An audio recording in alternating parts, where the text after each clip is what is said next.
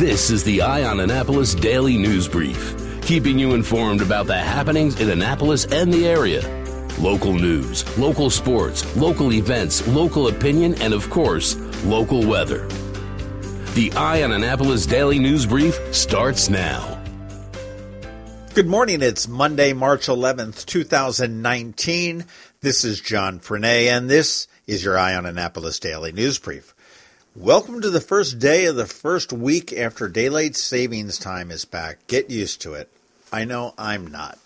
On Friday evening, five people were taken to the R. Adams Cowley Shock Trauma Center in Baltimore after a head on collision on the Riva Road Bridge just there by Mike's Crab House. The accident occurred just after 7 p.m., and according to the Anne Arundel County Fire Department, four men and one woman were transported with what are believed to be non life threatening injuries. The initial dispatch did indicate that the victims were trapped inside their vehicles, but that ended up not being the case. On Friday, some very scary moments for some employees of Franklin's Toys located in the festival at Riva. At approximately 2 p.m., officers responded for an armed robbery. An unknown male suspect entered the business, displayed a handgun, and demanded cash from the register. The employees obviously complied, and the suspect fled the store. Police searched the area, did not come up with anything. They are looking for a black male in his early 60s with a beard or unshaven, glasses, average height and weight, wearing dark clothing. Very unusual to see an armed robbery midday in the festival at Riva.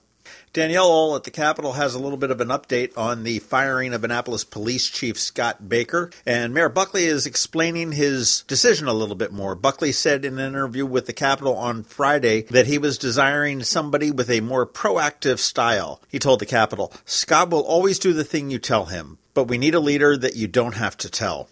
Now, in my experience, when you have a leader that just sort of goes off and does his own thing without being told what to do, that's when you get fired. Buckley did deny firing Baker in response to a call from the Caucus of African American Leaders. However, they met on February 13th and called for Buckley to fire him, and Buckley fired the chief on February 20th. Lieutenant Kevin Kraus, who handles the Community Services Division, believes that the mayor might not understand all that the police department is doing. And actually, if you want to get an idea of what the police department is doing, check out our podcast we did with Lieutenant Kraus about their spring fling and everything else. But in 2016, police attended or sponsored 115 community activities. In 2018, it was up to 872. Kraus told the Capital, I think the mayor just didn't know everything that we were doing. And when we went through things, I think it was very eye opening for him. Buckley did meet with Kraus and union leadership last week to offer his support to the rank and file officers who felt marginalized after the initial comments. Buckley did say he will be sending a letter to them. While the legislature is looking to push minimum wage up to $15, Governor Hogan has proposed a compromise. In a letter to Senate President Mike Miller and House Speaker Mike Busch, Hogan pitched a plan to raise the current state minimum wage of $10.10 an hour to $12.10 an hour by 2022. Hogan said he could support that increase under several conditions, including having a trigger that would make any increase above $12.10 contingent upon increases in neighboring states. Another condition would include increasing the state's earned income tax credit to 60% of the federal wage. There's a story going on down in the Florida Keys that has a Maryland connection. Hunter Hardesty of Davidsonville was down in the Florida Keys. He lured a pelican, which is a protected species, close to a seawall in which he was standing with a fish. The pelican swam over trying to check it out, and Hardesty jumped into the water on top of him, pulling both himself and the pelican under the water. While his friends laughed on the video posted to his Facebook page, people told him they were going to be calling security if he hadn't get out. The pelican ultimately bit him in the face, and Hardesty let him go. He has still left the video on his Facebook page, and you can actually look for that pretty easily. Hunter Hardesty. Florida Fish and Wildlife is investigating to determine whether any charges will be filed. But if you look at his Facebook page, you'll see he's um, taken a beating in the social media world. Several media outlets have contacted him for a statement. He is refusing to do so until he is paid. Keep it classy, Hunter. Keep it classy.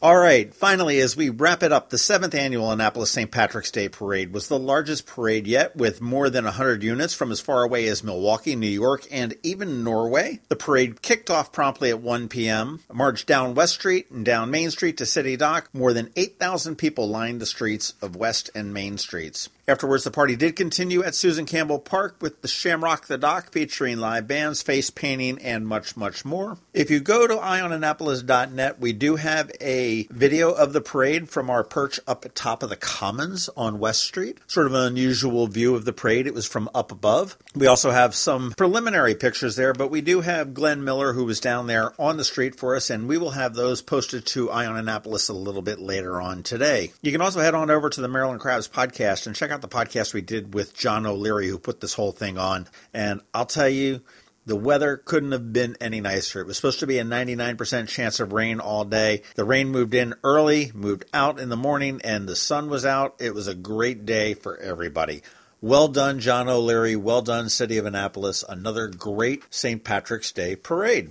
And one last thing, check out eyeonannapolis.net a little bit later on this morning. We're going to be posting an interview that we did with Comptroller Peter Franchot, and he is really riled up about the Annapolis machine trying to take away some of the powers of his office. We talk about taxes, we talk about beer, and we talk about a possible run for governor in 2022. That'll post sometime a little bit after 10 a.m. this morning. All right, that is about it for the top news today. Please make sure you are checking out eyeonannapolis.net throughout the day because we do update it throughout the day. Give us a recommendation to your friends and colleagues, and if you're someplace where you can leave a recommendation or post a review, please do that. We would appreciate it. You want to check out that first link in the show notes because it tells you all the different ways that you can contact us. You can send us a letter to the editor, you can text us, you can do all sorts of crazy things there. But the one thing that you need to do is to hang tight because we've got George Young with your local DMV weather forecast, and it looks like to be a nice week ahead. Dirty house? Call a spouse. That's right. Facts are, men don't always listen when it comes to cleaning the house. Spouses Cleaning Houses does. They clean almost anything fridge, oven, tub, showers, walls, porches, floors, ceilings, carpets, upholstery, tables, counters, pictures, mirrors, lights, fans, windows. They even take out the trash. Spouses Cleaning Houses has more than 13 years' experience maintaining sparkling clean homes in and around Annapolis with respect and dedication. The friendly and flexible cleaning professionals at Spouses listen, understand, and act to meet nearly all your cleaning requests. For that breath of fresh air, clean feel, call a spouse at 410 571 9428 or at spousescleaninghouses.com. Just in time for your summer get togethers, they're offering a spectacular summer savings 20% off your first cleaning. That's right, save 20%. Just call a spouse 410 571 9428 or at spousescleaninghouses.com. Spouses Cleaning Houses. Men may not listen, the spouses do. Going out? You need the most up to date local weather. Here's George Young from DMV Weather in Annapolis with today's forecast.